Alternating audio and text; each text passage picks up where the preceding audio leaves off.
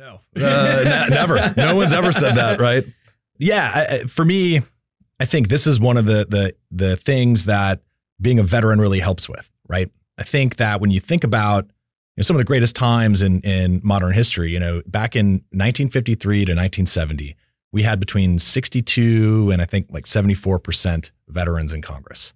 Now we have 17% veterans in Congress. You know, and you, you, you think about, you know, everyone talks about, hey, I, I want somebody that has good values to go to Congress.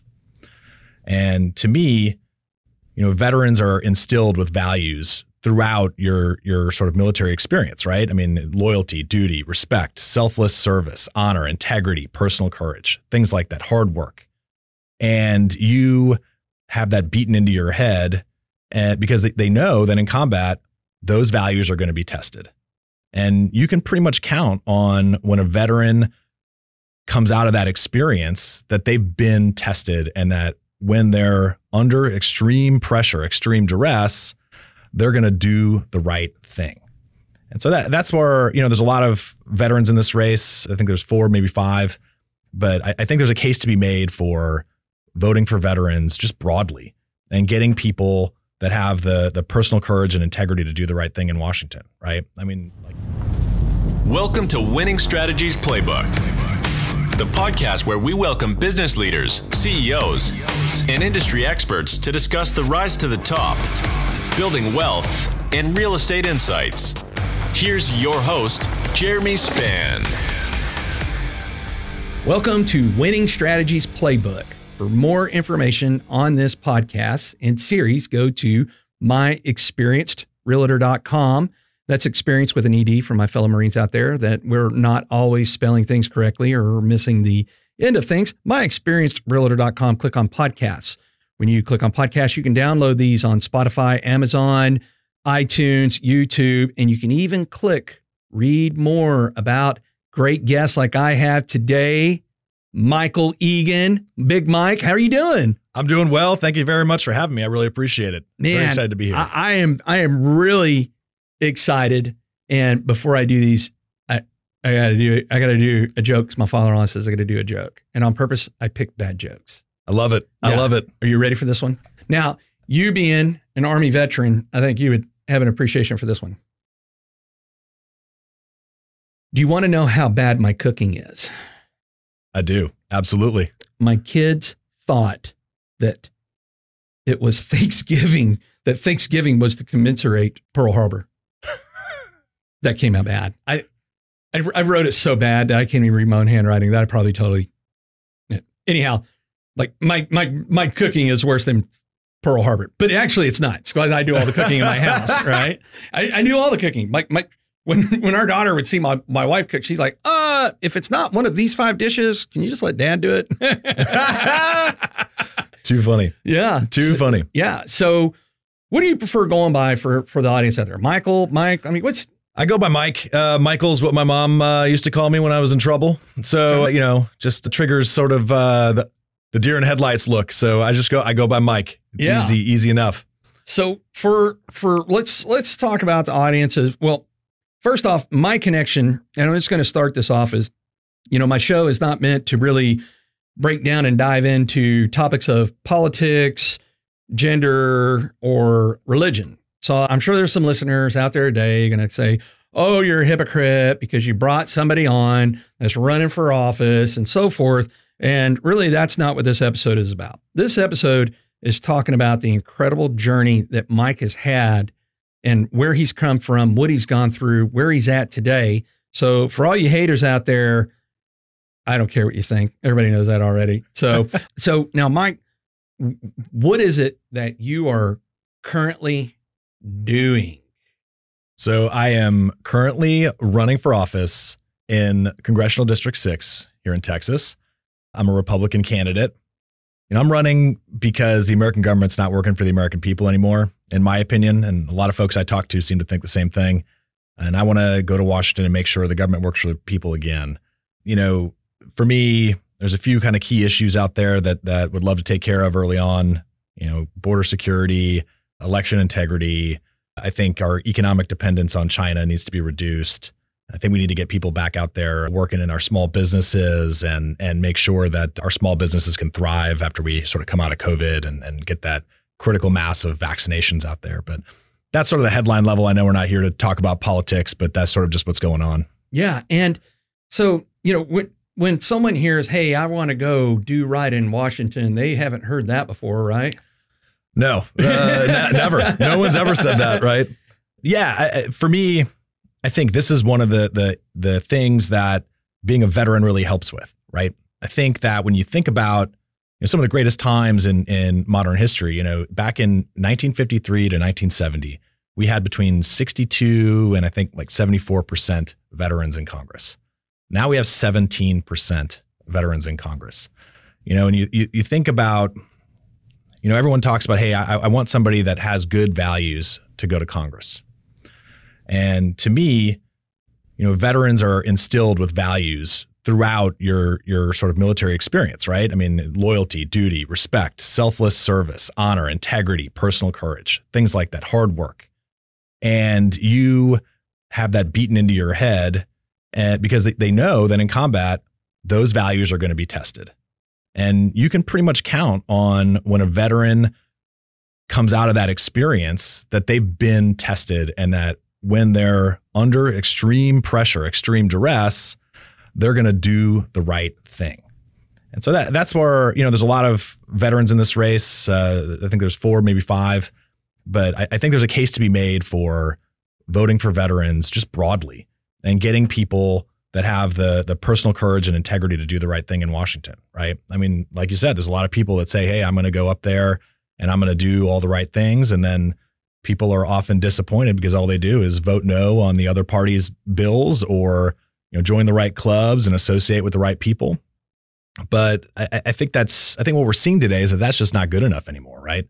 That's just not what what you know really keeps this country together and moving forward and and so I think that you know for me, I am pretty passionate about this because I, I just it's a country that I love, a country we've fought for, right? And it's sort of tearing itself apart right now, and we really need to do some reconciliation and and repair things, you know? Yeah, and and, and when you know, and you hear somebody saying, "Well, I'm going to go, I'm going to go change things," and what's funny is when most of the time somebody's running for office, you don't really know the background and the history of that person and their journeys and their trials and tribulations because I'm sure you got to where you're at because you did everything right, didn't you? Right? There was no there, I mean there was no there was no pain involved or mistakes or failures that came along the way to learn from or none none no just absolutely flawless life no no yeah. I, so many failures failures that, that are our, our best teacher i think i think yoda said that quote a great uh great movie character but but no yeah i've i've definitely had my fair share of failures along the way and in many instances, those made me more successful. You know, as, as an infantry officer, when I first joined the, uh, the Army, I was an infantry officer.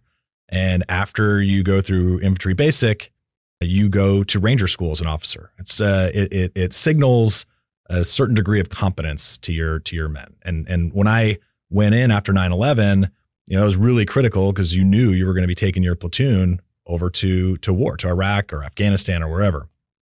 And I actually failed Ranger School. Failed it. Showed up to my first unit without a Ranger tab. You know, there's a lot of people that will fail Ranger School and they'll say, "Oh, it's, a, it's the Ranger instructor was out to get me," and and you know, I just got you know totally screwed over. But for me, I, I really learned a, a, valuable lesson. I think about myself, and and that at the time I, I wasn't the leader that I could or should be. Right. I, I think I was not as good of a team player as I could or should have been. And in many ways, it is, I think, pretty rare for an officer uh, that came from the infantry without a, a, ranger tab to actually get into special forces to get selected, right? But but for me, I came out of that experience, that failure, and I said, I well, first of all, I was scared to death because I was about to take a platoon to Iraq, and I was like, you know, what does this say about my competence and my ability to lead these troops? So it just made me double down on hard work and making sure that I was prepared my men were prepared and we were ready to go overseas. And I think that the fact that I, I took that failure and made myself better from it just sort of carried through. And and at various stages when I've when I've failed, I think I, I get very reflective. I'm actually pretty hard on myself overall. And so when I when I fail, I'm like, all right, what did I do wrong? Or what can I do better next time? Like, what's wrong with Mike? You know, what can I? Because those are the things that I can control, right? I can't control other factors, good luck, bad luck, but I can control what I do going forward. And so I always try to learn from those experiences and and go forward and and turn it into success. And I think, yeah, my failures have been my in many cases, oddly enough, some of my greatest assets, right? It's just turned them around and made sure that I adjusted my behavior. Yeah, and and I couldn't agree more. I mean, I a friend of mine, Brian Scudamore, who is he's uh, from Canada. He's built I don't know how many multi-billion dollar companies. Has a book called you know WTF, but it's you know willing to fail, right? And uh, and especially as entrepreneurs such as myself, right? Is you know you learn from those failures. Pain's the best professor, right? But let's let's go back a little bit more in time here. Mhm. So, all right, you don't get to where you've gotten by without having a story. So let's start with your story. Where where are you from, and take us from where you're from to how you just landed in Texas. Yep. Yeah, walk us through. Yeah. So I grew up outside of Chicago, just north of Chicago, and ended up going to boarding school in DC. And I played lacrosse in, in high school. Actually, ended up being a high school All American in lacrosse and was recruited to play in college and and played at Cornell. So I went to Cornell in upstate New York. You know, while I was in upstate New York at, at school, 9 11 happened. And that was obviously for, there's a ton of people at Cornell that are from the New York City area, knew a lot of people that were very impacted by that. And I could, you know, see it very tangibly in front of me. I mean, I know my dad was was supposed to fly that day. You know, you could, didn't have cell phone service. You couldn't you couldn't reach anybody. And so I I just that was a very emotional day for obviously a lot of people. And that was the day that I decided I'm going to join the military. I went to a recruiter's office and said, "Hey, I want to be, uh, you know, a special forces guy." And they said, "Oh, cool, that's awesome. Uh, you know, but you can also be a 88 Mike and and do these other jobs." And I was like, What's an 88 Mike? so an 88 Mike, I didn't know at the time. I had no idea. They were just saying uh, numbers and names at me that I had no idea what they were.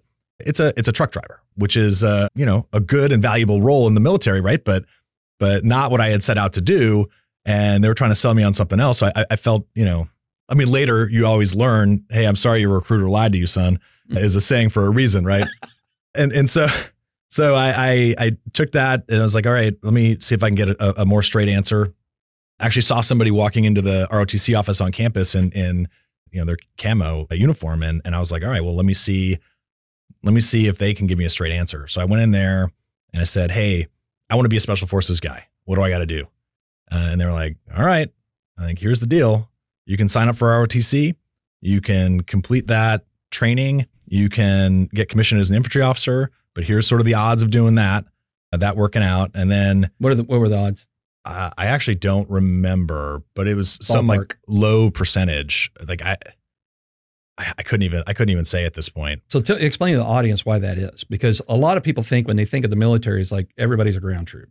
Right. That's right. Yeah. So so I mean, you have a lot of specialties. You know, it's it's you you need all of these people to do their roles. I mean, it's the military is obviously a big organization and does a lot of really complicated things, and you need people. You need truck drivers. You need mechanics. You need people that that know how to work on radios. You need people that are good at intelligence. You need people that you know make sure that you have all the supplies that you need. So so there's all of these specialties that exist for a very very good reason and the army has to and all, all the militaries right the the different branches have to make sure that each of those is full right of of the the the personnel that they need. And so you, you don't just necessarily get your first choice. You get to put down a wish list. And typically for infantry these things are looking at like physical fitness and and you know presence and, and and different sort of things in your evaluations to make the judgment on whether or not that you know that's a good fit for you right? So they they basically said hey you know here's sort of the, the chances. It's it's really up to you. Like you improve your own chances by succeeding at these things these dimensions right? And so you know they said that that was that was sort of that that path there to the infantry And then they say if you want to go special forces, you have to do three years in the infantry minimum before you can even go to selection as an officer. And then I, so I said, all right, well, what's the failure rate there? And, you know, there's Barry Sadler sings the Ballad of the Green Beret. You know, 100 men will, will try today, but only three will earn the Green Beret. And so it is a very low success rate in getting through the through the Q course. And he he he painted this sort of dire picture of of how unlikely it was for me to succeed, and that made me want to sign up the very next day. That's just uh, that's sort of my personality. I love taking on big challenges and and then fighting my way through those and and succeeding. It, it, it's just maybe there's something wrong with me. I don't know, but that's just then maybe there's something wrong with everybody that's in the community. But but that's that's sort of how I am, and and those are the people that I like to sort of associate with. So yeah, so got into got into special forces. Ultimately, I did a, a tour in Iraq as an infantry officer, where we we lived with, trained, and fought with the Iraqi army. Really really cool experience. They were really you know obviously they were trying to take their city back from from an insurgency. And it's just very very striking you know and and you've been a police officer right? And so you've been to places where it's like your community and and it's important to you and and you want to make sure that that it's a safe place for for everybody there but you know that that you have sort of a job to do i mean these folks had to wear masks when they when they went out on patrols because if somebody saw their face, their family was in danger. You so know, not they, the same kind of COVID mask. No, no. Hmm. this is like yeah, like a balaclava, which is basically like a full face mask, like where only your eyes. And it's this is in you know Baghdad in in August where it's like 120 degrees, and I mean that was to protect their families. I can only imagine, right? I've never. T- tell me more Yeah. about that. I mean, it it it was just the fact that we could build trust with these folks that they, you know, they had a lot more on the line than we did. I mean, to call a spade a spade, right? This was their this was their home. This was their their families. This was where, you know, they had you know, friends and relatives that were running businesses, whether it's like the kebab cart on the corner or the the butcher shop uh, down the street, right? Like this is what they they wanted to get back to a sense of normalcy. They wanted things to get back to to peaceful sort of environment, and they were willing to stand up and fight for it. And but we, you know, we had very little in common, right? Uh, uh, religion was one thing, just where we were raised was another. Types of foods we like to eat, language was an obvious barrier. We had to had to speak to each other through an interpreter, and you know even the level of of training and and even our weapon system were different, right? They they used AK 47s, we used M4s, so it, it was a lot of upfront rapport building, establishing common ground. We have a job to do together. Let's go out and do let's let's go out and take take your city back. And you know, in the end, you know, we would be I would actually be in the stack at times and don't ask me why an officer would be in a stack. Explain what a stack is. Good question. So the stack, when you're entering a building, clearing a room, you'll have four soldiers that will line up in a line outside of, of the door. You'll breach the door, which means open it in some fashion, whether that is just turning the doorknob or whether that is bashing it in or even sometimes blowing it in with an explosive charge. And once you open the door, we didn't have flashbangs at the time for us. That that stack, that first man in the stack would go in and and then you would enter, enter that room and, and clear it in a in a very orchestrated and methodical way. And so, you know, the, the level of trust between all those people has to be extremely high. Especially, I mean, you know, that that first man is going to go in the room, and and you know this well, right?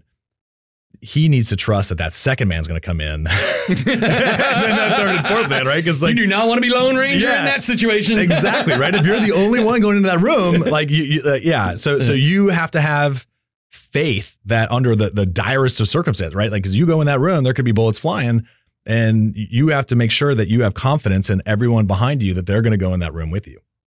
And so ending up in that stack with with three Iraqi soldiers, right? Said said to them, you know, hey, I I, I trust Mike. And and to them, I you know, for me, it was saying, "Hey, I trust you." Although I will say the safety on an AK 47 is uh, much more challenging to use than on an M4. and uh, a lot of them had the safety off oftentimes. So I, I, was very, very aware of, of where their muzzle was pointing at all times. But, but yeah, so, so this is, this was, it was a great experience. I, I really, you know, it, obviously these things have highs and lows and, and there are obviously hard times, but, you know, working with others, people from other cultures, you know, it, it really just solidified why I wanted to go into special forces because that's that's the special forces mission, right? The special forces mission is to parachute behind enemy lines, raise a guerrilla army, and then overthrow a government. And and you have to be able to build rapport, show that you care about people that you might have nothing in common with.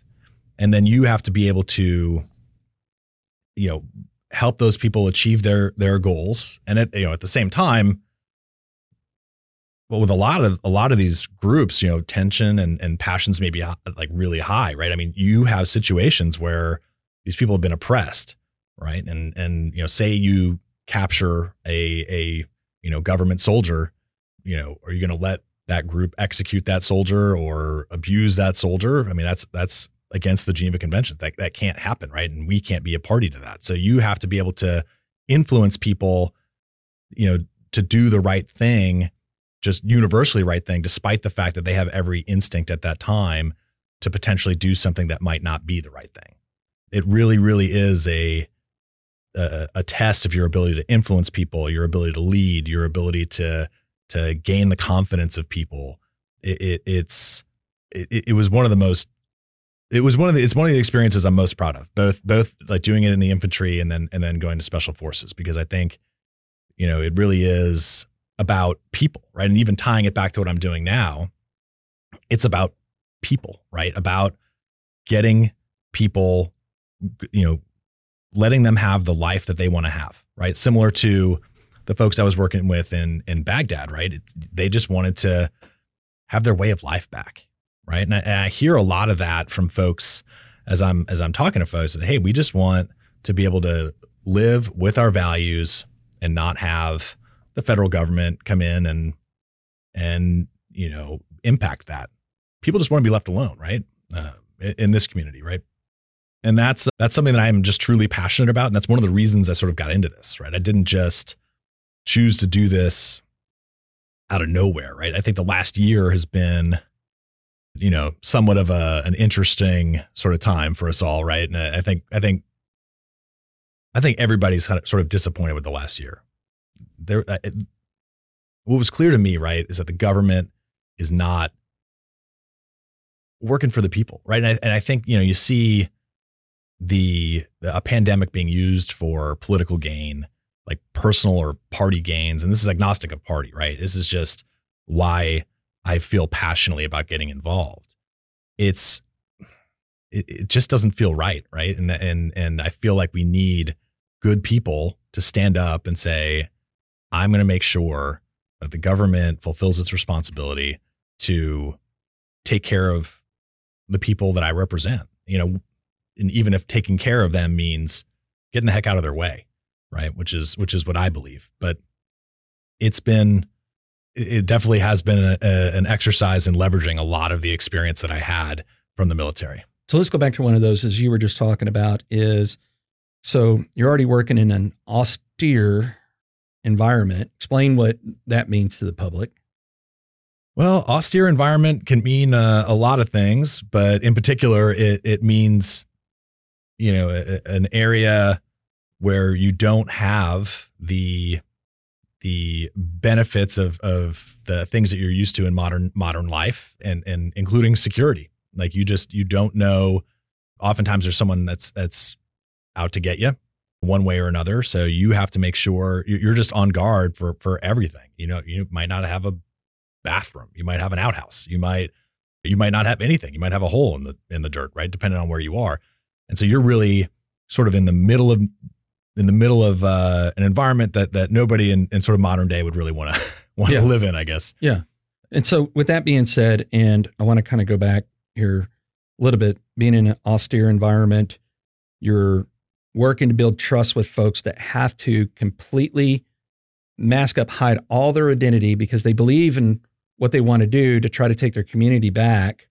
But now they've got folks that don't look like them, don't have the same religion as them, that they're having to partner up with. Communication, oh man, I mean, just the the gaps in communication there, and then trusting those folks to walk in. I mean, hey, if you and you and I talk about this is you don't know trust until you trust somebody ne- that, next to you that has a muzzle two inches from your head that they're not going to shoot you, right? yes. And yeah. uh, and then going into something you said that I want to I want to go on to is naturally there's a lot of emotions in there if they have to mask up to prevent their identity from being shown because they're trying to get rid of the bad guy, right? The bad mm-hmm. people Yep. per se. yeah. And then did you ever come across any of those situations where you either had to interfere to make sure that they didn't go, hey, we're we're just going to be judge, jury, and executioner right here. Yeah. So so we did we did often take steps to make sure that that there wasn't a situation. It was it in Baghdad where we had a little bit more structure around it. We were able because we were working with the Iraqi military, right? It wasn't a guerrilla force of of folks that's sort of this ragtag group that sort of has their own way of doing things. They're not it's not a militia. So they had they had somewhat of a code, although, you know, sometimes like all bets are off a little bit when when tempers run run hot, right?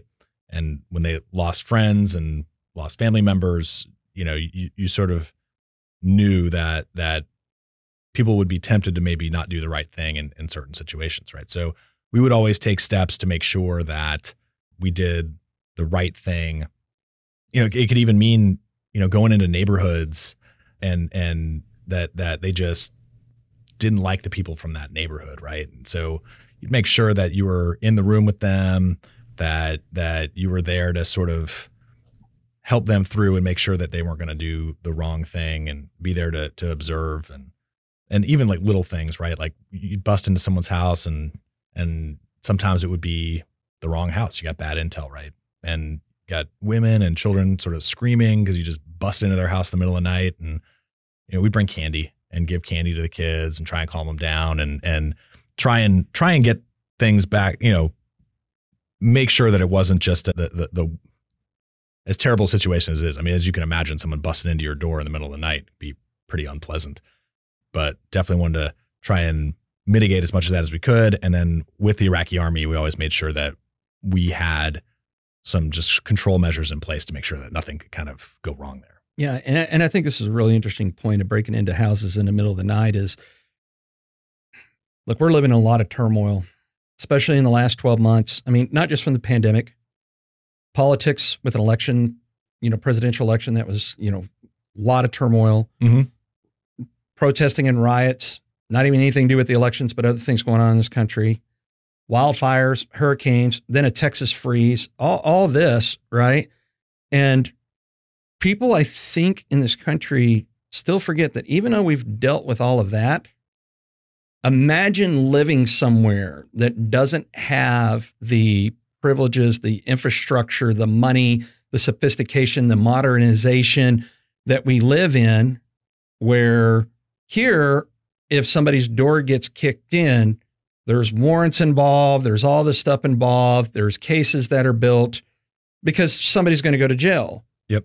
Over there where you're where where you Yep. know operating was because you were in there to try to extract people before they went and mass killed more people. So we hear Yep. mass killings here, and I know the Second Amendment's a touchy subject with people, uh, you know. But look, when you live in an environment where you go, well, you know, we had this mass shooting here and blah blah blah blah. Like over there, that was a day to day thing.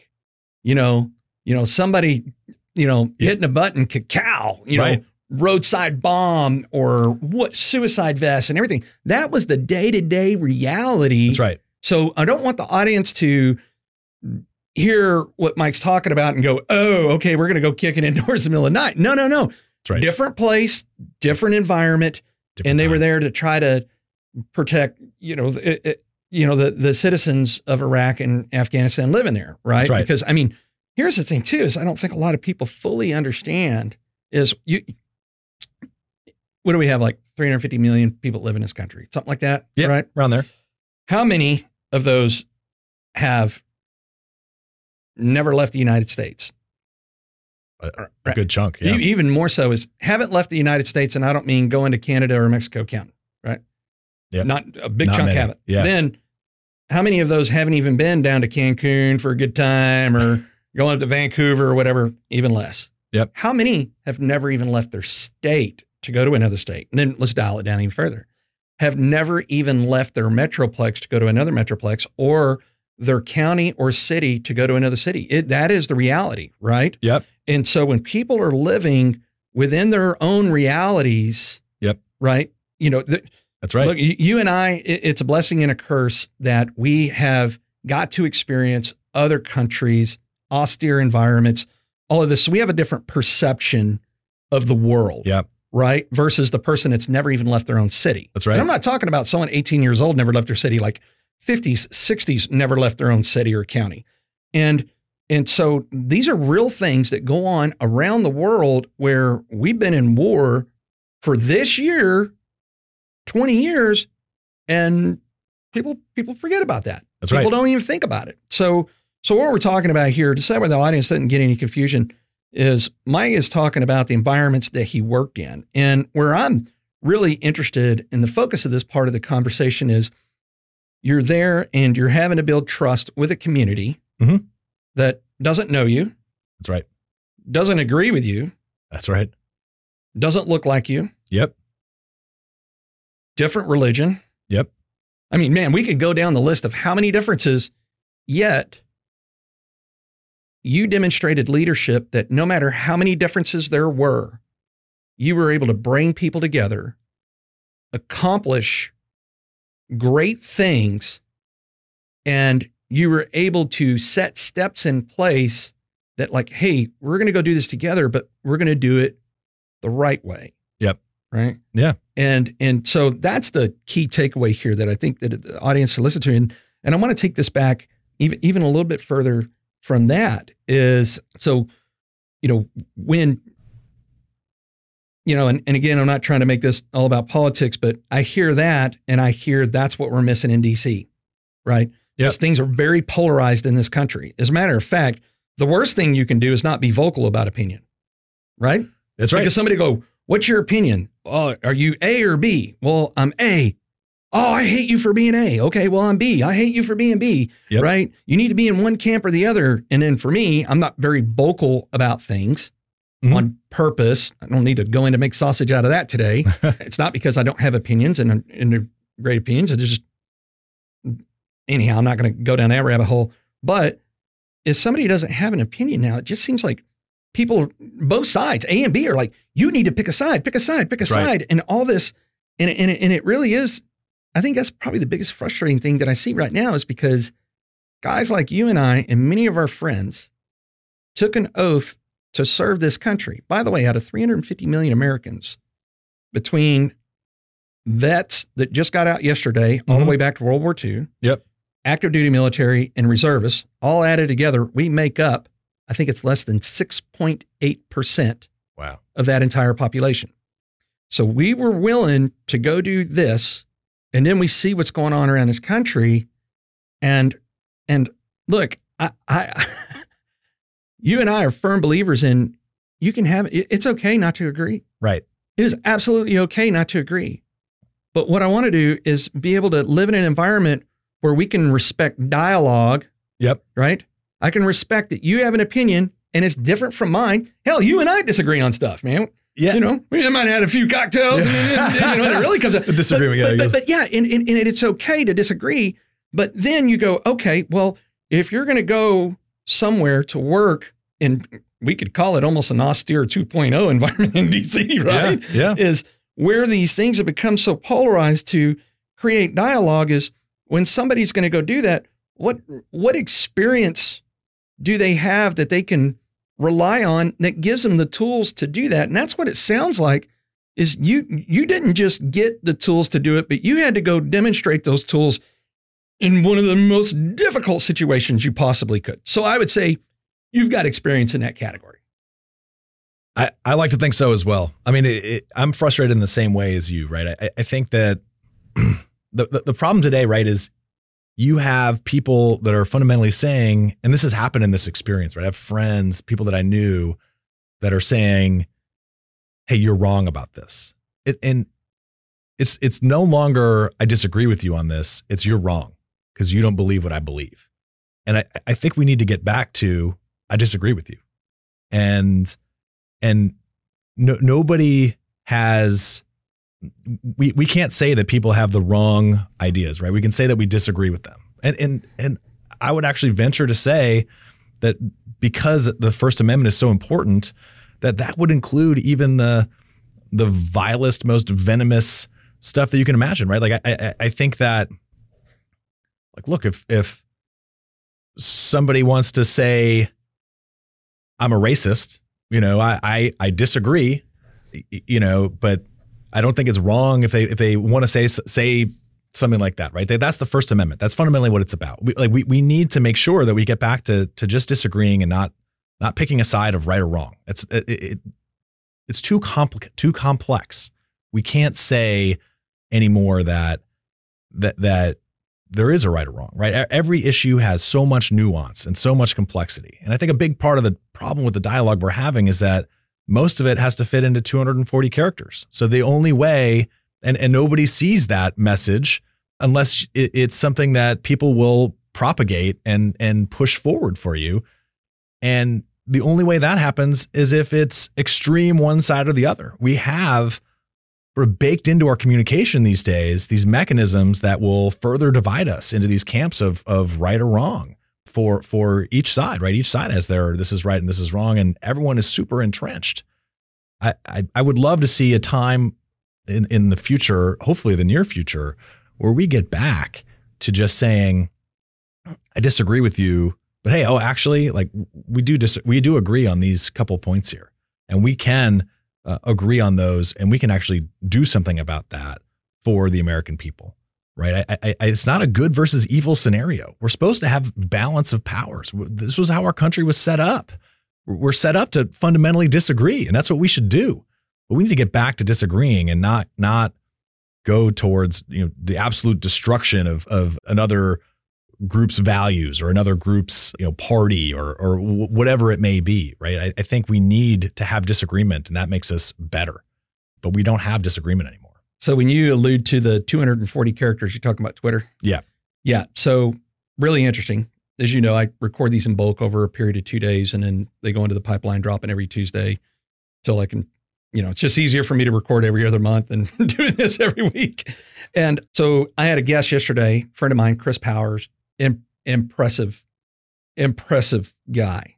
Like, I mean, I probably made him uncomfortable as soon as he sat down and we opened it up. And I'm like, man, I got to tell you why I got a man crush on you, right? And he's like, oh, I, I didn't come in here for this. that was that kind of interview. Um, I've known Chris, who he was. We don't really know each other really, really well, right? And so, but one of the things I found really fascinating about Chris is here's a guy that went to TCU at 17 and in his freshman year bought his first asset for 100,000. Wow now, fast forward 16 years later, now has almost a half a billion in assets. Like you don't get there without, you know, as Buddy Peterson would say, cracking a few eggs along the way, right? right? And but the point being is, I've had someone that managed my social media for so long that really it's not me on social media most of the time. It, I, I just don't have the time, right? And quite frankly, for the longest time, I I didn't want to because it just seemed very one directional. I'm telling you you're wrong or I'm telling you right, but I don't want dialogue. I don't want to disagree. And then after Trump got booted off Twitter, it caused me, even though I've got a, had a Twitter account for a number of years, caused me to just go, all right, I'm a little curious to know a little bit more about this because you've got the, you know, censorship questions and all this stuff that's popping up. So I wanted to see it. So naturally, I would, you know, I, am sitting here following a number of people. I've got some people on the right side of the aisle, some on the left side of the aisle, some center of the aisle. But what I noticed was the same thing is they would put what they were saying in 240 characters. And then I would just stop reading the comments below because it was either, oh, you're absolutely right, or you're wrong and you're an idiot. And just it was just really just toxic, right? Yep. And and I was just like, that's not what I'm here for. But then I saw my friend Chris Powers' you know, his Twitter account, and he's he he has taken this to be able to create an avenue of dialogue. Hmm. Like he's communicating. As a matter of fact, when he was in here yesterday recording, I was, that's how I got him in here. I didn't have his phone number. I didn't have his email. I sent him a tweet. Said, "Hey, fellow Wow. frog, TCU, you want to come on podcast? Send me a direct message. Got it all set up." And I was like, "So it is actually you on this thing?" And he's like, "Yeah, it's me." Hmm. And he goes, "And what I do is I block out the noise of things, like I, because there is a lot of noise out there." There is. But he created dialogue.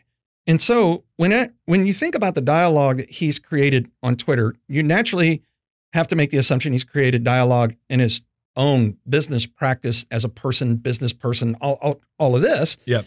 And and it really hit me last night when when I was at home. And it- I, I was really processing this. I was like, no wonder in 16 years he went from. And I'm not saying that that, that the measure of success is hundred thousand dollars an asset to 16 years later, half a billion in asset. But he got there not because he was really good at buying real estate. He got there because he was really good at dialogue, right?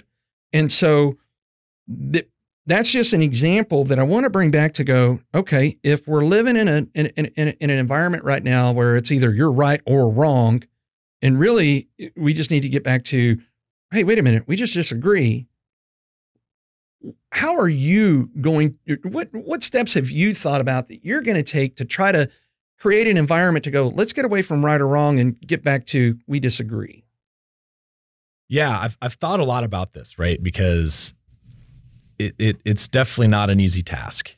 But to me, I mean, I think there's there's groups like like With Honor is a is a uh, a PAC, and it's an organization that that is about you know it's about veterans first of all and getting veterans into into Congress, but it also has a a, a pledge where you, you say you'll you'll engage in in conversation with people across the aisle, veterans across the aisle and and I, and I think that's a good a good place to start. You know, you, you got to start somewhere, right? And and sometimes you you parachute into that austere environment, and you come across that that that hungry guerrilla army, and the first thing you do is here's my MRE, like I won't eat, you can eat, and and you sort of hand hand off that olive branch, right?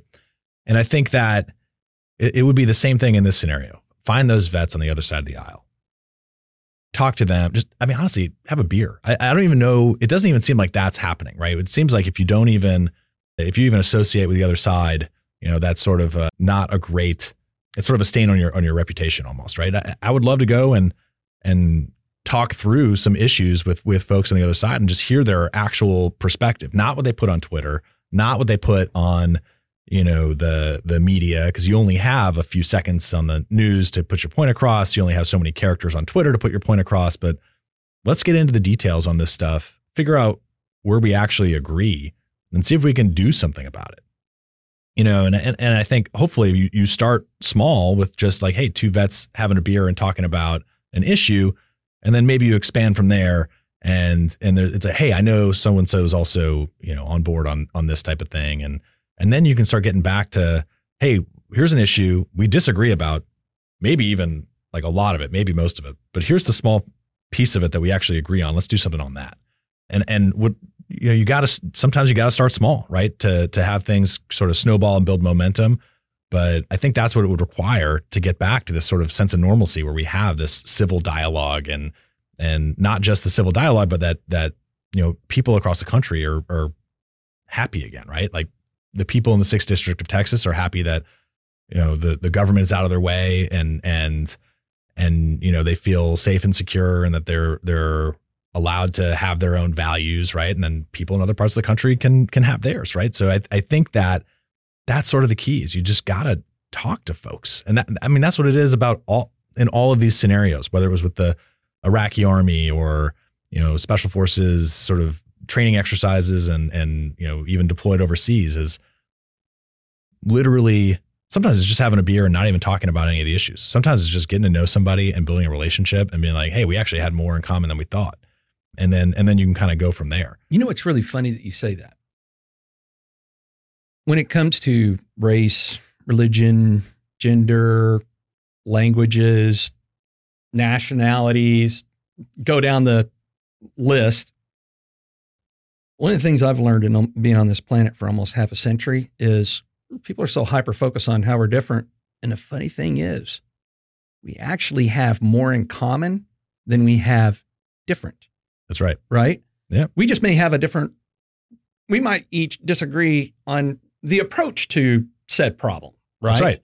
And then, and if I hear you correctly, you know, you know, starting, you know, starting somewhere, reaching out to fellow veterans on the other side of the aisle is, is, uh, and if I'm putting words in your mouth, correct me, is you're trying to establish trust, right? That's right. But but people think, I- I think we live in a world right now with just social media mm-hmm. and, and Amazon and all these big things that people think you establish trust based on big things, where actually trust starts at a crawl, walk, run, That's right. sprint pace, right? Yep. And you and I've had these conversations, so I'm just trying to open that up for you. Is like your strategy for for moving forward is to concentrate on the things that you can move the needle on and you can build trust on these little, you know, Yep. you know, not the big three-armed green gorilla in the room because we've been fighting over the three-armed green gorilla in the room for 100 years and nothing's happened, but you've got smaller things that can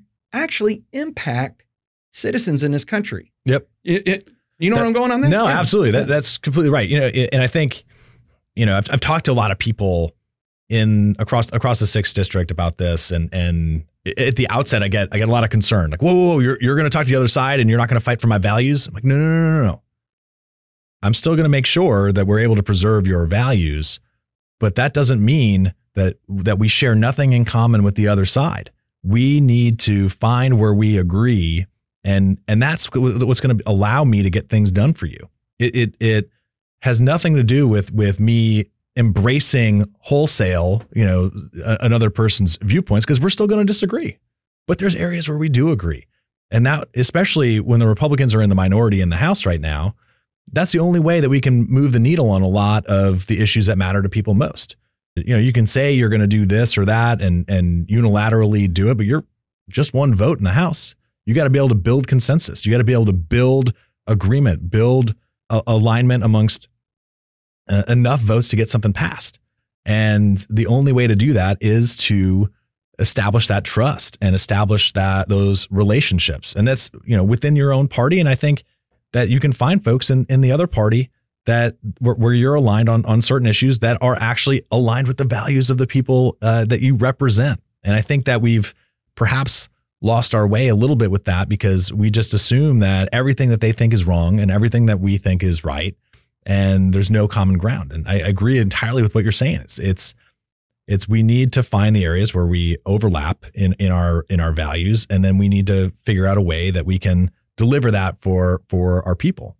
And that's i think what our sk- sort of skill set from the military right like uniquely gives us to to do that. You know at the end of the day like we talked about right like the US army the US military overall Geneva conventions like you can't violate the Geneva conventions right? And I, I can tell you there's a lot a lot of folks that have lived through hard times in other countries that you know may not care about the Geneva conventions as much as we do right Does the enemy care about Geneva Convention? depending on the enemy but mostly no yeah. right exactly you know so so you you go into these situations where you have to make sure that you're representing your values but you have to meet somewhere in the middle with this group that you're you have to work with and make sure that that you can get done what you need to get done to accomplish the mission right i think it's the same thing Yeah. So let's let's go back to when you're an infantry officer and I help help for the audience know because look, here's kind of funny thing is I think a lot of times and I've experienced this when I, you know, with Cowtown Warriors and we had the event, you could have an enl- officer, an enlisted guy, gal, whichever, Mhm. sitting there side by side in uniform, and a lot of civilians couldn't tell the difference between which one's the officer, which one's the the enlisted person. So, kind of tell us a little bit of the difference between. It's going to be kind of a two part question, right? The difference between the Rangers and what they're designed to do, and what you have to go through to do there to become a Ranger, and then let's dive into what you have to do to become a Special Forces because they're two different, right? Yep. very much Some yeah. have done both. Some have only done one or the other, right? And then the failures you learned out of the Rangers when you didn't do that, right? Mhm. To what allowed you to learn from that to become successes. Yep. Because the selection process is quite different, right?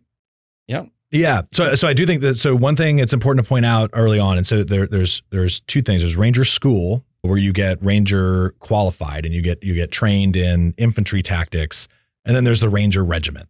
So Ranger Regiment is a special operations infantry unit, special operations infantry unit that that is uh, a, a very highly trained version of of infantry unit.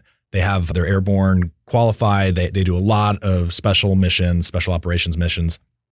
So for for me, I, I never went to the Ranger Regiment, but I I and Ranger School was what I what I failed out of. But that is a very very focused on infantry tactics, right? And it's and it is less about necessarily engaging with other militaries or other cultures. It is very focused, very mission focused, very action focused, direct action focused. The other side of things, special forces, is special forces is a 12 man team. So you need to be a combat multiplier. So you need to be an expert in direct action and you need to be an expert in special reconnaissance and all these other mission types. Define the difference between direct action and reconnaissance. So that way the audience who don't know much about the military yes. understand. Yeah. Yes. So so direct action is very much the sort of you think about sort of the bullets flying, right? That's where you are going to engage with an enemy in combat. And reconnaissance is ideally you, you don't want to engage in combat. You want to go and bring back information about what the enemy is doing, what's going on in a certain area. It's it's more informational and you don't want to engage in conflict. So all sorts of different sort of mission types you got to be sort of a jack of all trades and know quite a bit about them to be in special forces. And one of the reasons you have to be an expert in them is because you have to train other forces how to do that because you need to be a combat multiplier. So you need to train them in Explain what combat multiplier means. combat multiplier means that you know, look if you're if you're a 12 man fighting force and you're you're going up against a, a battalion or even a platoon of of enemy infantry, your odds are, despite your your high level of training, are not good, right? and and and so what a combat multiplier means is that you can raise your own army almost. So you can make um, more out of those those 12 people than just those 12 people alone. So you can take, say, a group of guerrillas. So say like an insurgency, right? So one, one man's insurgent is another man's freedom fighter. So in this case, right, you, you would be they would be freedom fighters in this case, right? Because that's what America supports. We support freedom fighters, not insurgents. But you you take those folks, you train them, you you teach them how to use weapons, you teach them how to do all sorts of tactics, you know, small unit tactics, ambushes, and and patrolling and and direct action, all that kind of stuff. And then, you know, each team is able to basically build a battalion sized organization of these guerrillas. And so then that allows them to, you know, when you do encounter that enemy infantry platoon, now you have a much better chance of of defeating them. And so that's what that's what it means, right? So so a ranger is not going to be a combat multiplier. They're going to bring everything they need for the fight there and and all the additional assets and they're going to go and they're going to break stuff, kill the enemy, blow stuff up. Really good at that. And and for special forces, it's more about building that kind of capability in others. Okay. So take me through when you were going to Ranger School, what were the challenges that that you went through that caused your hardships that would later become strengths to get you through the Q course? Yeah, I think so. To be honest, it was it was my first experience. I think with with sort of so in Ranger School, nobody wears any rank. Everybody sort of comes in. You're all the same, and you know I just got out of out of college, and it's just a very different culture. And then So you're what, 22 years old? 20 yeah 23 24 something like Yeah. that and and you know now you're in this squad of it's all mixed the officers enlisted and you know college graduates and you know high school dropouts that got their GED like you know all all walks of life that just weren't weren't folks that I was typically you know associating with before that to be honest right? And so get in this scenario and I'm maybe uh, overly critical less helpful than I should have been you know when it came time for me to to actually lead because you rotate leadership through nobody wanted to follow me. And and I was like, okay, wow, I really screwed this up. Um, what what what were some of the reasons why they didn't? I mean, for me, I just I think when maybe I could have been more helpful. I probably wasn't helpful. I mean, there's there's some like kind of quick wins you can do in Ranger School, right? Where you get there day one, and if you volunteered to carry the machine gun, you know you're going to carry that weight for the team.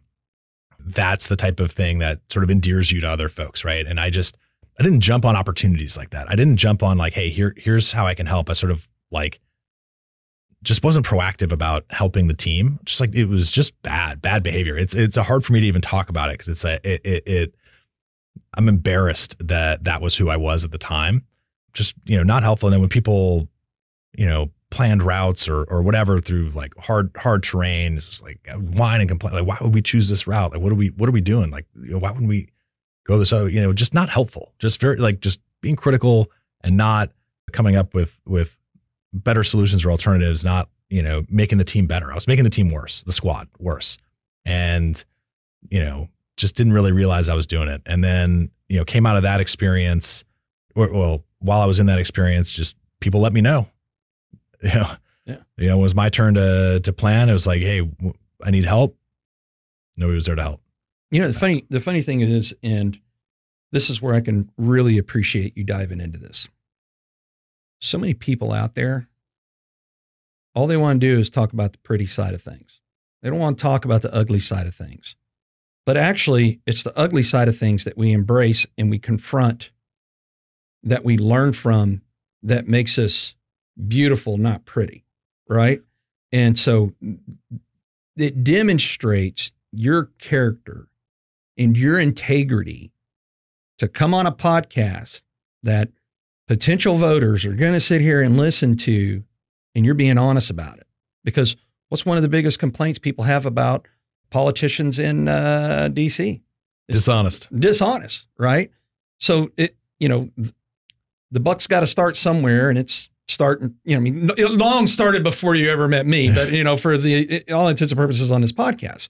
So so you go through and you learn, and I'm sure this carries heavy on your heart. Like, taught me through the feelings. You said embarrassment. taught me through the feelings of that and what it would do once you, because now you go to your infantry unit and now you got to go lead.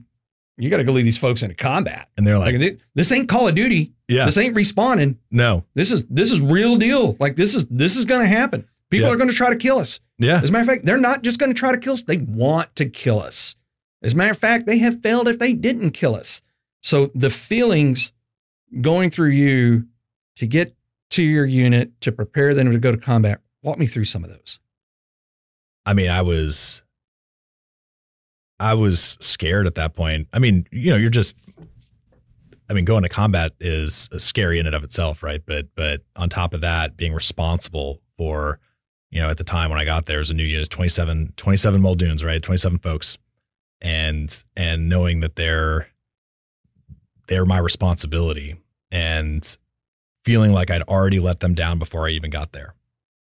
And I was like, you know, just felt awful, right? And and for me, I think that you know, going through that experience though and being like, all right, what did I do wrong? Like I I didn't listen to other people, I complained, I you know, didn't didn't contribute to making a better plan and, and making things better for the organization. And, and, you know, one thing like when you're an officer, you are always the least experienced person on every team that you lead at the tactical level. Right. And so if you go into that, that circumstance saying like, Hey, I know everything. I'm the, I'm the boss. You are destined to fail. There is just no way I feel like you can you can succeed other than by luck. But so for me, I I was blessed to have a platoon sergeant that, you know, was able to see past the fact that I didn't, you know, I I didn't have a ranger tab and and he was willing to keep an open mind and be like, "Hey, this guy is maybe not screwed up." And to sort of start off and build trust with him and and the rest of the men, it was about listening to them it was like, hey, like I don't, I have a couple of months of infantry officer basic course, and that's it. And and you know, you guys have deployed before, you know more about this. Like you help me prepare, and then I will help us all prepare. right? So took just a much better team approach, like built trust, you know, and and really listen listen to folks and and their ideas and I mean it's amazing, right? You you you have this diverse group of people all walks of life and they have just amazing amazing ideas and and if you listen to all of that and sort of piece it all together, you can come up with just amazing plans and and and, and amazing ways to execute an operation better. It, it, it was, you know, I and and you just leverage people's experience as well. We so I had one of my one of my squad leaders was a former Army Ranger. She was in the Ranger Regiment, so not not the tab, but he was in in regiment in the unit. And so he was an expert at direct action. So I'm like, all right, well, we're to do direct action training. Like, you're the guy. Like, let's come up with the let's come up with the plan for the training together, and and you lead us through it. You know better than anybody else. And you know by working with people that have the expertise and and and giving them my trust, I earned trust back. I think it kind of went both ways. And, you know, I think them seeing me work really hard to try and be uh, the best possible leader for them that I could because that that was that was my going in strategy right was like all right like what what do I got now that that is what can I do for these folks I'm like I can work harder than anybody else like that's that's the that's sort of the name of the game at this point I've, I've sort of coming in with bad credibility because I didn't have a ranger tab but I can just work really hard and make sure that we are as prepared as possible to get get over there and and and do the best we can. And so that was sort of the inception, right? Of of all right, like how this, this didn't work in Ranger School. All right, I, I have some ideas on what that was. All right, let me let me see what I can do coming out of there to sort of figure it out and and do better. It's like, all right, hard work, listening to to others, like always being willing to to do more than anybody else, making sure that that the the team had you know sort of cohesion and that I was sort of tying things together and and that that is that was ultimately I think sort of me getting down that path of being successful. And I you know I, I by no means was I perfect. I, I definitely made mistakes as well e- even in that that phase. But I think I started seeing like here's my here's how Mike Egan builds trust gets things done and is an effective leader. And and I was able to carry that forward. And I and I do think that got me on that path to go and be successful uh, in getting into special forces. Because I mean, special forces selection is, you know, it's 30 days. You're there's a bunch of individual sort of tests, you know, ruck marches and and physical fitness tests and things like that. You know, ruck march being just carry a heavy backpack for miles and miles.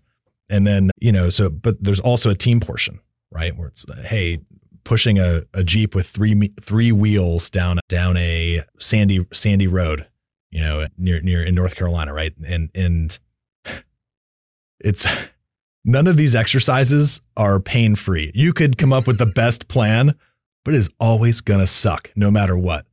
Right. And they're all designed that way. It's it's it's incredible. So you have to build a, a good plan with the team together. And then you have to make sure that everyone sort of already knows going into it like this is the best plan we got we only have so much time this is what we came up with it's going to suck but we're all in this together and let's all suck through this together.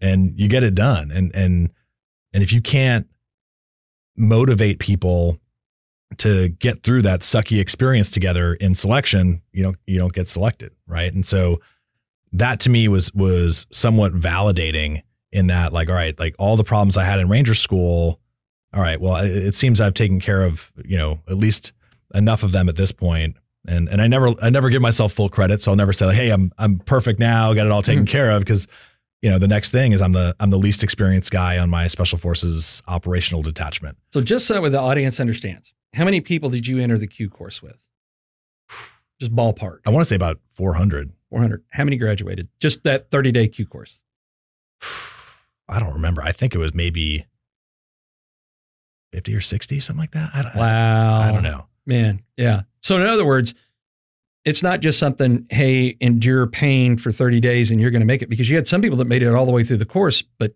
Didn't get selected. talk about that. 30 day non selects. So yeah, you get Imagine that. you get to all the way to Let the end. Let that soak in, audience.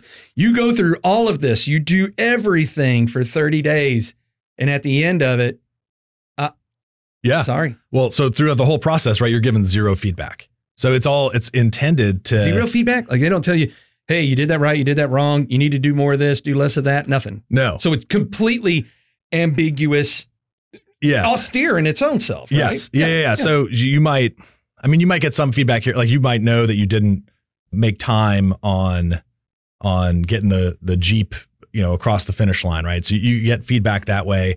And I think if your if your uh, rucksack didn't weigh enough, you, you might get feedback that way. But you know, in terms of some of the time standards and things like that, just you know, a lot of ambiguity. And it's to make sure that you can deal with ambiguity, right? Just keep the best thing you can do is just keep moving on. You don't know how you're doing. And so you get to the end of this exercise, right? And there's people that quit, you know, at various phases. People get injured. All this stuff happens throughout. It's actually kind of striking, right? You just you go into it and and you see all the ways that people drop out, people just get tired of it, people can't can't handle the ambiguity. And you get to the end of this thing and you're all in this sort of formation and they just start calling out roster numbers. Like so you have a number that's you know you, you almost don't have a name you just have a number and they call out numbers you don't know if that number is you're a select or a non-select and so you know number got called went to a went to a uh, you know some classroom and they're like congratulations you got selected.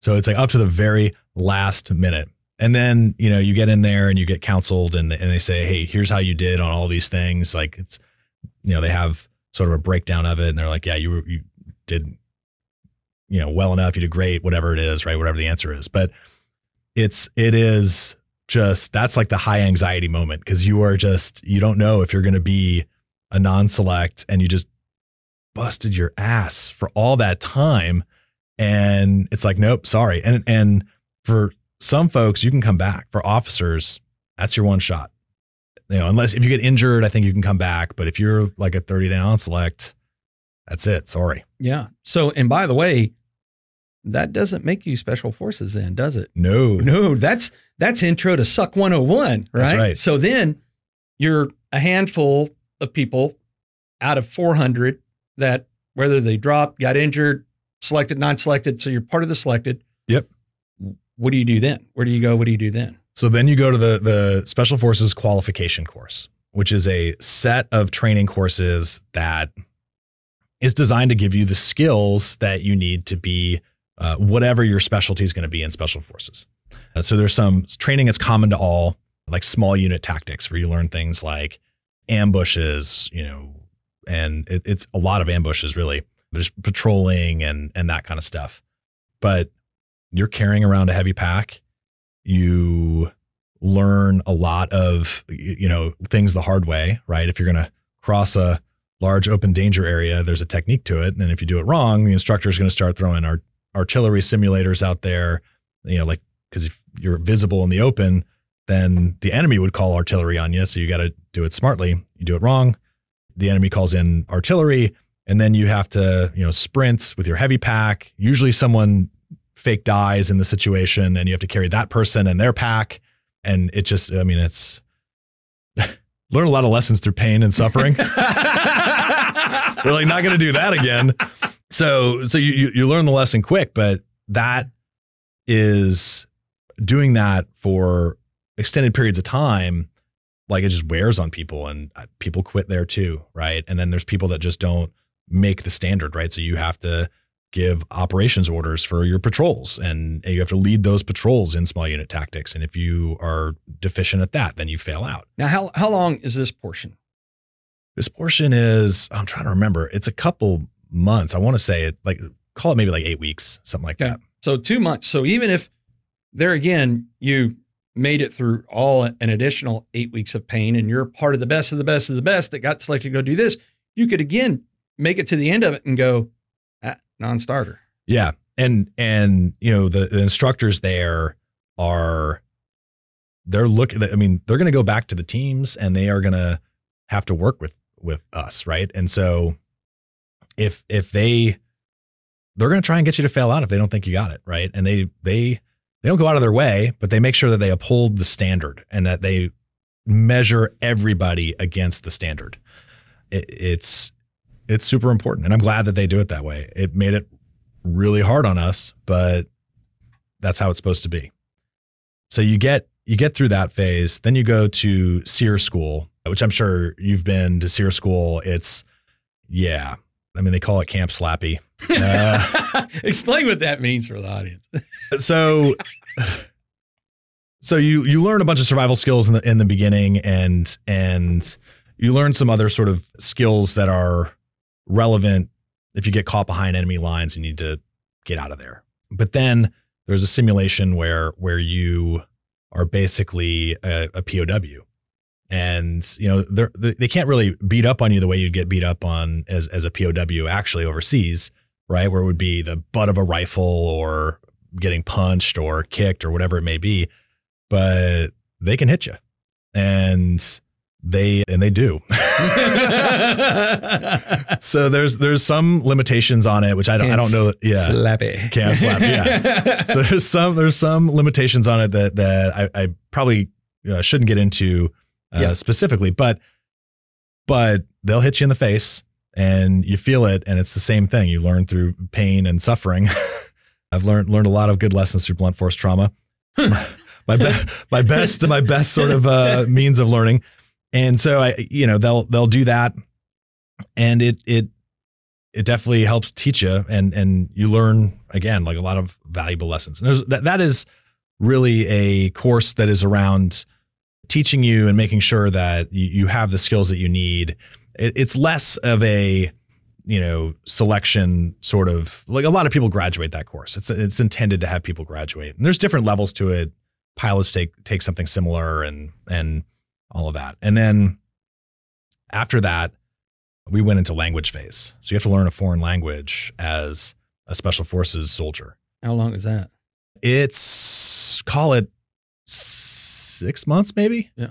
And, and what language did did you get to do? I got Farsi. You got Farsi? Yeah. Because so, not everybody goes to the same language school. No, yeah. So you got you got Spanish, you got Chinese, Arabic, Farsi, you've got Tagalog, you've got Indonesian, all kinds because there are multiple groups in in special forces and they will have a certain area of responsibility around the sort of globe. And they will, you know, whether it's Asia or the Middle East or South America. And so they the diversity of the environments that we operate in are reflected in the diversity of languages that we have and get instructed in. So, so now I, you got to go learn a language. Yes. So yeah. I got yeah. Farsi. Easy language to learn, right? well, I will say it's easier than Arabic, but it was uh, it was definitely a challenge. I actually enjoyed it. I mean, I, I you know you get to learn about the culture as well. I, I you know I think for me one of the takeaways from that is like I would actually love to visit Iran at some point, maybe after a regime change. I think uh, mm. if I went today, I might as well buy a, a one way plane ticket. Uh, oh yeah, yeah. then you're gonna you're gonna need Ben Affleck like an Argo. Yeah, to, exactly. To come rescue you out of there while you're hiding out at the Canadian embassy or something, right? exactly, exactly. But like, but it, you know, it's in terms of the people, not the government. You take the government out of it, yeah, and the extremism out of it. Like, there's actually like the a, a really sort of beautiful and rich culture there that I would I would love to go go and see at some point. Anyway, I, I learned that, and you have to meet a certain standard there, and if you don't meet that standard, then you wash out. I mean, a lot of people. So let's let's oh, all this back. So you got six months, eight months, nine months. So you could be nine months into this thing, done everything, and still get dropped. Right, and and you think about how different the skill sets are, right? So so you might be a physical stud, right, and just crush it at small unit tactics, and you are like the best at tactics, and then you get to like you just can't learn a language. I mean, there's some like really smart people that just like just don't, you know, I'm not great at learning languages myself. Did okay, but it's yeah, it's it's a completely different skill set, right? And you have yeah. to be able to do all of these things. And so that that was I mean, the the washout rate there is not extremely high, although it does happen, but it's it, yeah, it, it is a completely different skill set and something that is another barrier to entry, right? And then you'll go into your specialty course after that. So for me, it was the the alpha course, the officer course, because the the basically the the code for a special forces officer is 18 Alpha.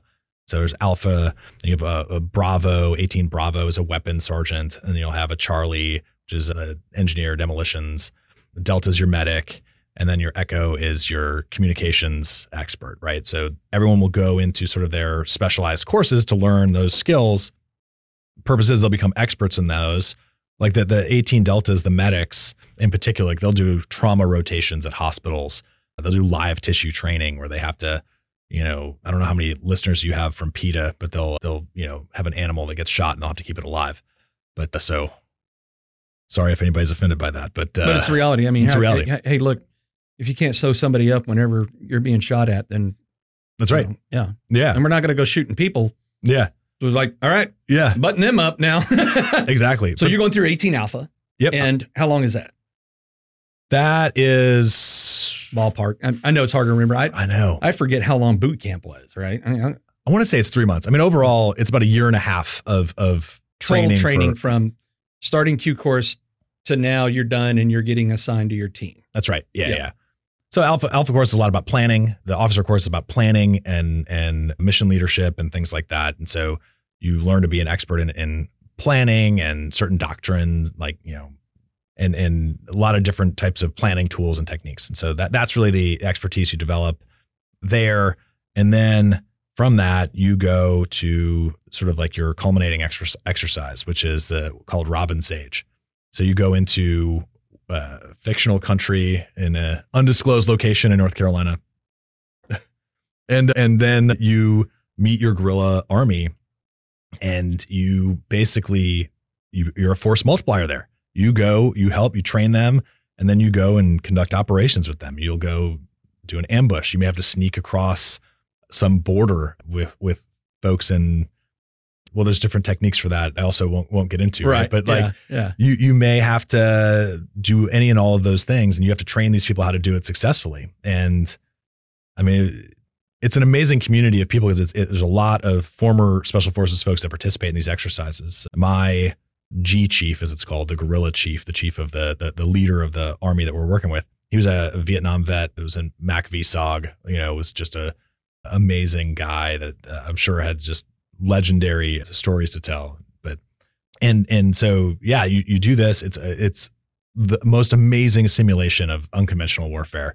Unconventional warfare being sort of what i talked about before where it's like you parachute behind enemy lines and then you raise a guerrilla army and overthrow a government. So that's what you're that's what you're doing in this scenario. And and after that it's graduation and then onto your first unit where you're again the least experienced guy on the team. So now you go through that and you get assigned to your team, your actual team, right? Yep. What, where do you get assigned? So I got assigned to Fifth Special Forces Group, which which covers the Central Command area, which is the Middle East. Okay. and that is the the group is located at Fort Campbell, Kentucky, just on the border of Kentucky and Tennessee, not too far away from Nashville. But yeah, I, I got there and was fortunate, got on a team right away, and you know, it was an amazing team. Really, really love the team still keep in touch with a number of guys. Uh, there's a few here in Texas, and you know, we ended up coming up with our pre-mission training together, and then going to going to Iraq together. And So let's go back and then we'll we'll get off of this and then go to civilian stage of life, right? So you deploy, right? Where do you deploy? so we deployed to Erbil in northern Iraq. Okay. So we were actually doing operations for SOCCENT. I, I can't really get into Yeah. what we were up to, but so you go to Iraq. Yeah. You're over there for how long? about nine months. Nine months. Yep. You come back and then what happens? come back. I'm uh, in a uh, staff job, so I'm no longer a, a team leader. I have more of an administrative job after that. And and so what I do it for me before I before that last deployment, my first son was born, Tommy. He was born, left three weeks after his birth, and spent that nine month deployment in, in Iraq. You know, I was thinking about what to do next, and and truthfully, a lot of the jobs that come subsequently are somewhat more administrative. And I thought to myself, I think maybe it's probably time to go into the private sector. So I went to business school. I went to went to Wharton. I was very fortunate to to get in there. Someone took pity on me, and and actually, you know, went to the welcome weekend there, and that's when I met Jamie Peace, the amazing and legendary Jamie Peace. got to know him. Left business school. Really enjoyed business school. Business school was a great experience, especially at that stage of my life. I just poured myself into learning everything I could learn. I I loved it. You know, it was it, it's a challenging school. It's I chose finance as my major because I'm a glutton for punishment. you know, you have like all of these. It, my my yeah. my least favorite portion of getting my MBA. So Mo Rodriguez, if you're listening, Dr. Rodriguez, you did a great job teaching that. I just yeah, that was a difficult one. So yeah, I know how much pain you're talking about there. So talk about that. Yeah, you're. Yeah. So Wharton has this reputation as a as a, fi- a very finance focused school, and and for me, like I said, there's something wrong with me where I just want to do the hardest thing I can find. And so I was like, all right, finance seems really hard here. And you know, the other students that are in there are investment bankers, former investment bankers, former folks in private equity, folks have been doing this, you know, practitioners of this for years. And then here's Mike Egan coming out of the army and says, I'm gonna, I'm gonna do this. But uh, yeah, I, I, I worked extremely hard at it and I mean, I enjoyed it. So that helped, but I ultimately ended up graduating with honors by some, some miracle. Hard work had something to do with it, I guess, but it was, that was a great experience. And so, and then where do you go from there? So I went to the Boston Consulting Group from there. So I, I, I really didn't know what I wanted to do with my life after that, and and I thought, hey, consulting will give me visibility into a lot of different companies, and I can kind of figure out what I want to do longer term when I'm you know helping them solve their most strategic problems. I'll understand you know a lot of different industries and what they're all about, how regulated they are, how unregulated they are, all of these things. find a fit for myself, and and so did that. And I I enjoyed it. I learned a ton from it. My last this is a, a crazy story, but so my last project there, so Boston Consulting Group had donated a I think it was donated. I don't want to speak out of turn there, but but donated a project team to the Trump transition team. So we were working on project managing effectively all the the transition plans for the different agencies. So I helped with the Department of Defense. So I was helping to project manage the Department of Defense transition plan for the transition team. And was going into the Pentagon, hearing all about all the issues and and how things were going after at the at the very tail end of the Obama administration.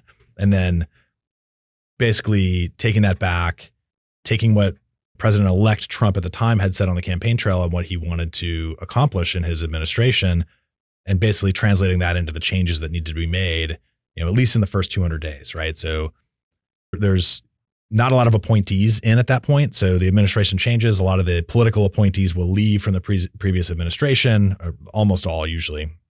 And then the next administration will bring in their appointees, but it takes time to get them Senate confirmed and all of these other things. So before those folks are in, you can send in a small little uh, beachhead team that will go in and start getting to work on that 200 day plan and and that's sort of what we did. So so actually on the back of this transition team project that I did, I was offered an appointment in the Pentagon to help as part of this beachhead team to to see the 200 day plan in action.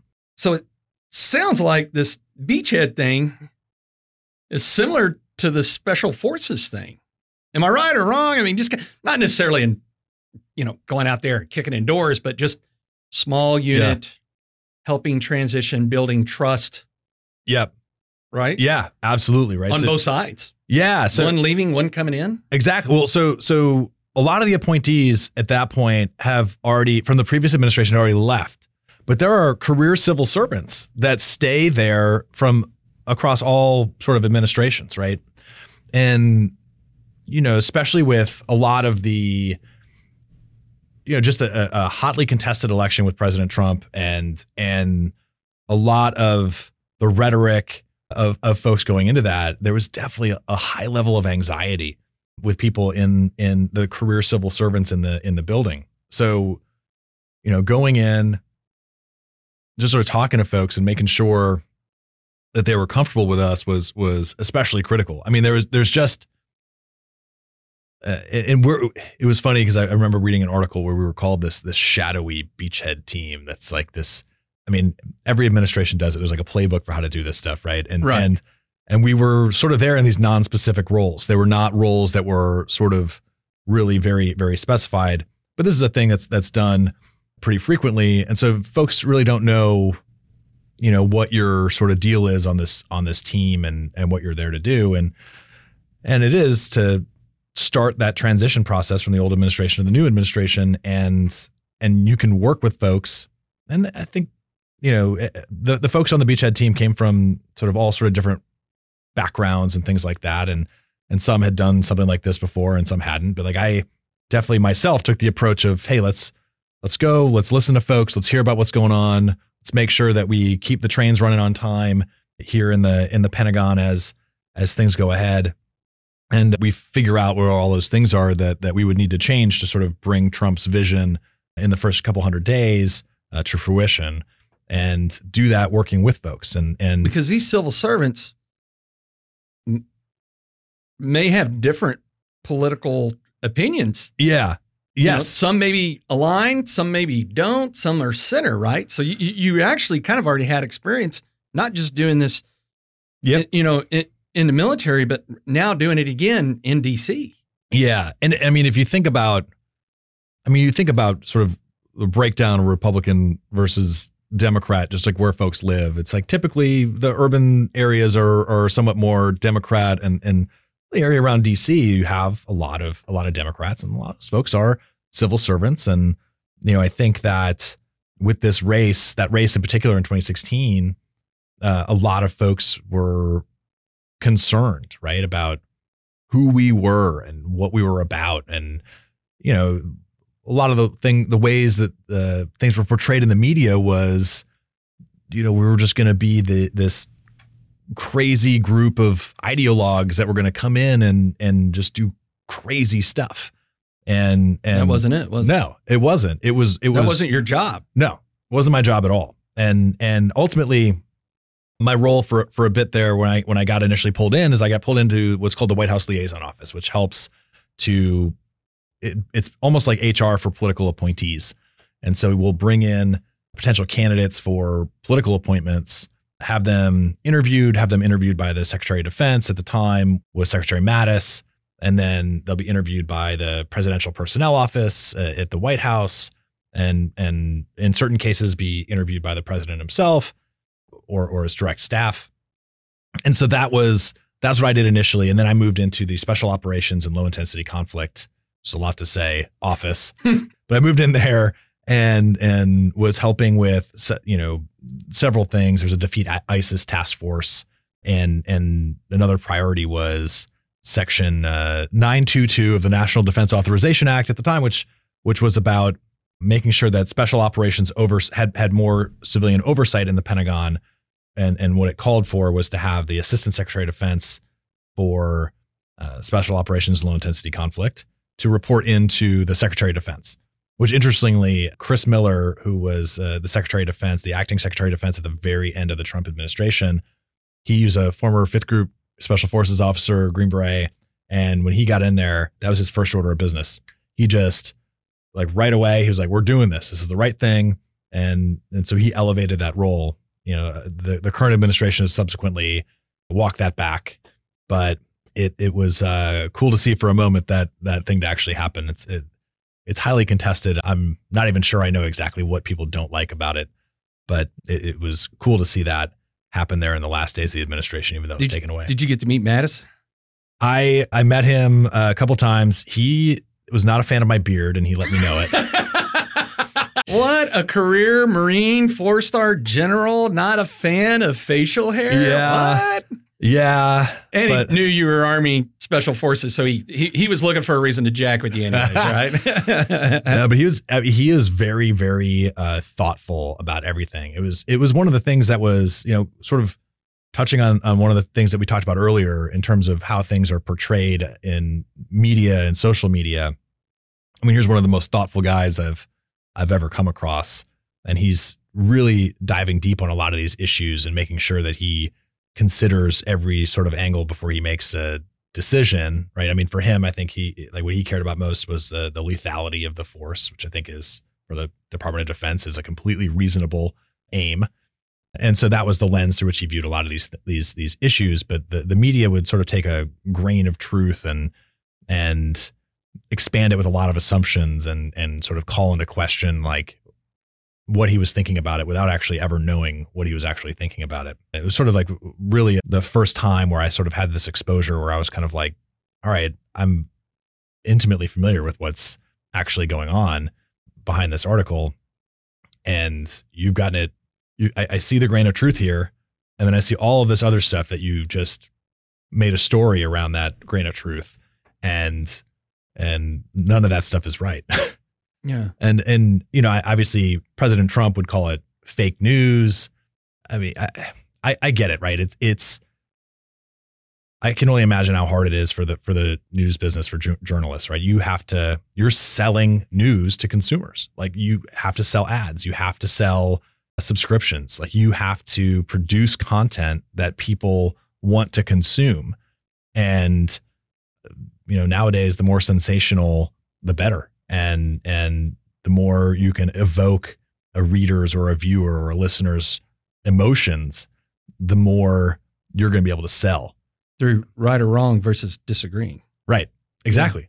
So it's kind of funny is listening to you talk about this being at Boston Consulting Group, going through, you know, helping the transition team. If someone were to say you don't have any DC experience, that would be actually quite inaccurate you've got actual experience of not just from the military side of what you did in the military, but this transitioning as a civilian, helping a transition team and learning a lot of how things may or may not work yep. in DC. Because you often hear that people go, well, you know, when you get in, are you a DC insider, drain the swamp, whatever, whatever the comments are that come out. But people often attack, go, well, you don't know how DC works.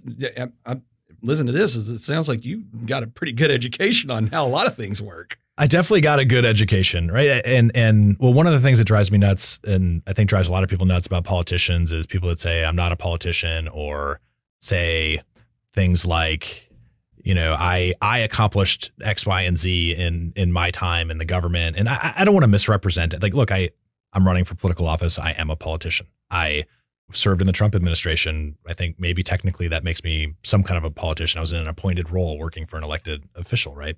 Served at the pleasure of the president. Eh, but like, I, I don't want to misrepresent, you know, what I did in the in the Trump administration. There, you know, I, it was really to get things started, keep keep things sort of like moving forward, make sure that we had a good sort of transition to get get folks in.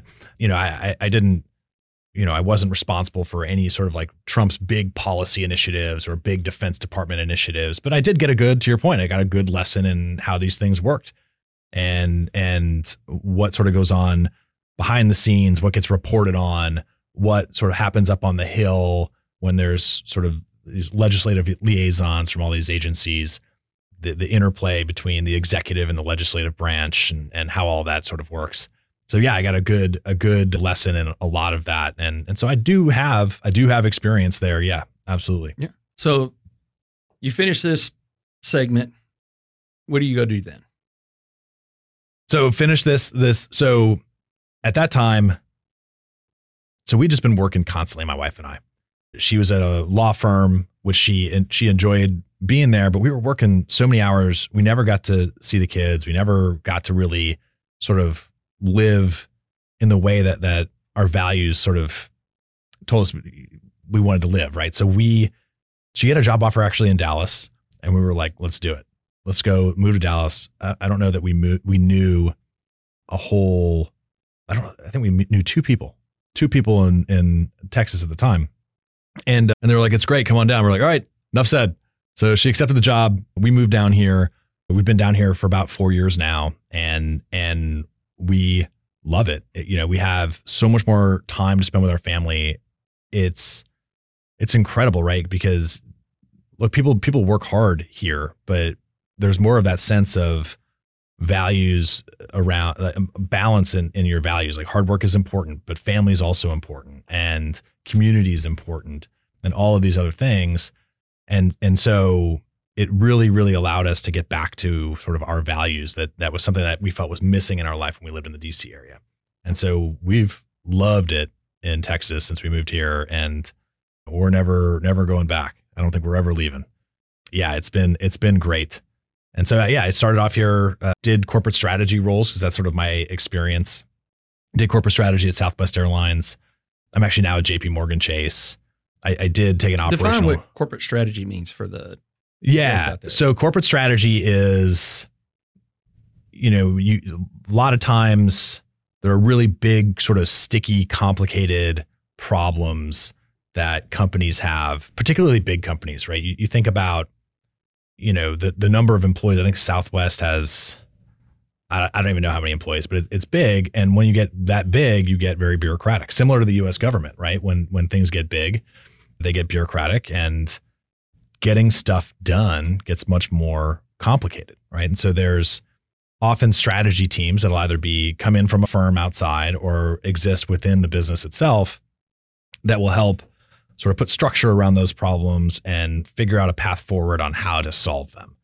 And so you get to solve or, or help solve the most complicated problems that these companies have. You know, anything from hey, our bureaucracy is operating really inefficiently. Is there a way to organize our people better so that we can operate more efficiently and deliver for our customers or patients or whatever whatever the business is? Is there a, a way that we can improve this process so that the customer experience is better, right? We we know this is an area where customer experience is bad. Like, what are some options? Like, what would the cost of those options be? Like, help leaders make decisions that are really, really hard around like sort of ambiguous things. And so that was, I mean, that's that's corporate strategy. It's it's super interesting. It's it, it, you get to help solve a lot of problems, and I say help solve because in the end, you're not really making the decision on how to solve it. You're recommending a, an option or a set of options to somebody who's making the decision. And then usually you're not the one to implement it. And that's the only thing I think I, I haven't really loved about corporate strategy is I haven't had the ability to sort of own it and own the solution and, and sort of deliver it. It's interesting in this this campaign, you know, I get to be it's it's much more entrepreneurial and I get to be sort of the CEO of my campaign and and every day there's a whole number of of decisions. There's a ton of ambiguity. There's a obviously there's a number of competitors. What are the competitors doing? How do we respond? It's it's really cool to be able to take that corporate strategy experience and apply it to what I'm doing today, but have very real ownership over the problems and the decisions that I make and the implementation of of those strategies. And I mean, I think it does parallel pretty well to the government, right? There's a lot of really complicated problems that we have in the United States today, right? And none of none of the things that that we talk about these days are really simple. And we need to be able to frame those problems accurately, understand the root cause, and then understand what what levers we can pull to actually do something about it. And then go and build consensus around that and go and do it. And I think that's one of the other assets that I have that I would bring to the to the role. I think that's you know, for me, I mean, this is really why I think I'm a I'm a you know the best candidate for this is because you know I, I have those lessons in leadership from the military. I have you know the the I, I take on ambitious challenges head on and I make sure that I'm successful. I will work hard, fight through whatever I need to fight through to do it, and and you know achieve success there. Like even in, in spite of potential failures right along the way. And then I have you know this corporate strategy experience that really lends itself to being able to solve complicated problems. And all that's left now is complicated problems. There's nothing. There's no no brainers left. So we're at that point where we need to solve things that are really complex. Did you always think you would run for office, or did that come up when Ron Wright's spot came open. Does yeah. That, does that make sense? Yeah, yeah. Yeah. So one of the things that I've missed since hanging up the uniform is really that's one, that sense of service, and two, sort of that level of responsibility and accountability for for people. And I think I discounted probably when I got out how much that was important to me and now as i'm you know years into my into my private sector career this you know representative wright passed away tragically and it's a situation where there's there's no sort of incumbent, there's no you know definite steer on on who should be in the this seat. So it it, it seemed like an opportunity to get back into service and and help people and represent people's interests. And for me, you know, I felt like I sort of needed to to take that step and and really try to make an effort, especially with how things have been going lately. I mean, I, I think maybe a year and a half ago, two years ago, probably not not really on my radar, but just with the way things have been going, I, I just feel sort of like I did back on 9-11. Like we need people to step up and try to make a difference. And that's that's kind of where I'm coming from on this. So as we wind this episode up here, I want to go back and ask a question. Not that I keep trying to kick you for you know the Ranger School. Yeah, right? yeah, I'm not yeah. trying to. I'm not trying to throw salt in the wound. I think that after listeners have listened to this episode and hearing about your journey, do you think that your path would have been the same had you passed Ranger School, or do you think not passing Ranger School, going to your unit, the lessons you learned caused you to rethink? And then, does that question make sense? It totally makes sense. yeah, yeah, yeah. So And talk- I- walk me through that. No, and I've definitely th- this has been something I've said many, many a time. For me, I think had I passed Ranger School by by some stroke of luck, it would have baked in those bad habits that would have made me unsuccessful down the road. I think that failure showed me that I had some things to work on and it got me to work on those things. And if I hadn't worked on those things, there is no way I would have been successful down the road. Without a doubt, that failure in particular and and other failures as well, I'm sure. Yeah. And that's, you know, and for the audience listening, I mean, that's, that's why I, look, I'm not a political commentator or anything else. I, I, I wanted to have you on because one, you're a fellow vet. We know Jamie Peace. He has great hair, but it was getting to know you since Jamie introduced you, uh, introduced you and I was you know, at first, you know, Jamie, Jamie was like, "Hey, you need to meet Mike." No, number one, you have to understand, audiences. Jamie Peace says you need to meet this guy. Jamie only likes like five humans on the planet, and he goes, "Look, he went to Wharton. He's a you know former Green Beret. He's running for office, and Jamie knows that I I don't really just get politically involved or connected for many many reasons. And when he said that, I was like, "Oh, okay. Well, that comes with a pretty." you know, Jamie's somebody that I'll, I'll say on the show, but I'll never tell him to his face because I can't be nice to him and to his face, is that I have a high level of respect for Jamie, who also was in the Marine Corps, recon, MARSOC special operations, went to Wharton. I had Buddy Peterson in here for a recorded episode that he actually, Jamie recruited Buddy to be the CEO. So he didn't like his boss, so he went and found a new boss and then got the board to approve that and then transitioned and moved on to become a CEO himself of another company. So when Jamie Jamie speaks with purpose and he doesn't say something just to say something. So I was like, okay. And then over the course of time, you and I having conversations and getting to know each other is one of the things that did jump out in me is if any of the other candidates that are running, Mhm. they really should come do something like this not not on my show because one's good enough because I really don't want to be reinforcing that people go, I thought you don't do this. I'm not a political commentator, but they really should do this because, and that was one of the first things I you and I talked about. And I says, you know, I yes, so you know what issues someone stands on, you know what side of the aisle they stand on, you know, you know this, you know that, but big deal is who's who is behind, you know, the the face Yeah. of somebody that's going to be up there representing our interests and making us a better country. And then naturally, you and I have had a lot of conversations, less on issues, but Mhm. more on how to address issues. And Right. and one of the things that I think a lot of people, not just people, not just people running for office, but I mean executives and everything else are are, are so terrified to like open a kimono and go, hey, I've made mistakes before. And guess what?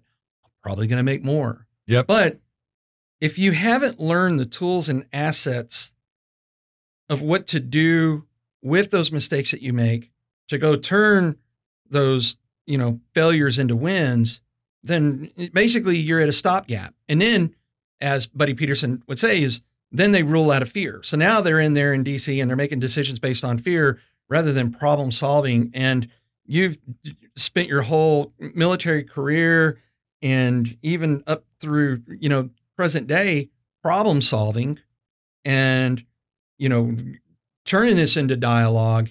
And that's why I wanted to have you on is, you know, less on you running for the office of more of you're you're someone that knows how to do this. So I I really appreciate you opening it up. And I think that anybody that listens to this, if they haven't, God, how many people y'all have running? There's 23 total candidates. 23, and the election is when? May 1st. Elections on May 1st. Yep. May 1st. So this episode is dropping about mid April because we record in bulk. So it'll, it'll come out here in the next few weeks before a couple weeks for the, the, the election itself. And, you know, what, you know, it, it's just that the other candidates will have an opportunity to now express doing the same thing, but will they? And if they don't, I think this gives you a competitive advantage, you know, because you got, hey, this is who I am. Here Right. was my journey to get to where I am. So, with all that being said, we go back to 20 year old self, uh, the million things we would tell ourselves. But if there was that one that 20 year old self could actually hold on to, because we don't know the 20 year old self, but listen to what we would say today. What if that 20 year old self, 20 year old Mike Egan, what is that one nugget that that 20 year old self should take away from what you've learned in life here? I mean, the thing that the thing that I would tell myself is don't be afraid of failure. Use failure, uh, and and learn from it and and get better. I think that maybe before 9/11 I was not I was somewhat risk averse, wasn't someone that was maybe willing to put myself out there. But I think that having having been on this side of of things over the last 20 years, that I would say, you know, things are worth the risk despite the failures you may encounter across the way. But make sure that you learn from those failures and make yourself better. Sound advice from someone who's been through the roller coaster of ups and downs. So, people want to learn more about you, your campaign, how to donate, how to help volunteer, any of that. Uh, how, uh, what, where do they go? What do they do? Yeah. So if you visit eganforcongress.com, all of that is on there. So it has the my, my view on the issues. It has buttons to donate. You can donate right there. It has you know all, all sorts of information about the election and stuff like that. The you know elections on May 1st. Early voting starts April 19th. Uh, so folks can start early voting in person here in the 6th district. And so yeah, that's that's it. Man, so for the listeners that might not be in a place where they could write all that down, always remember you can go to the website www.myexperiencedrealtor.com. That's experienced with an ED.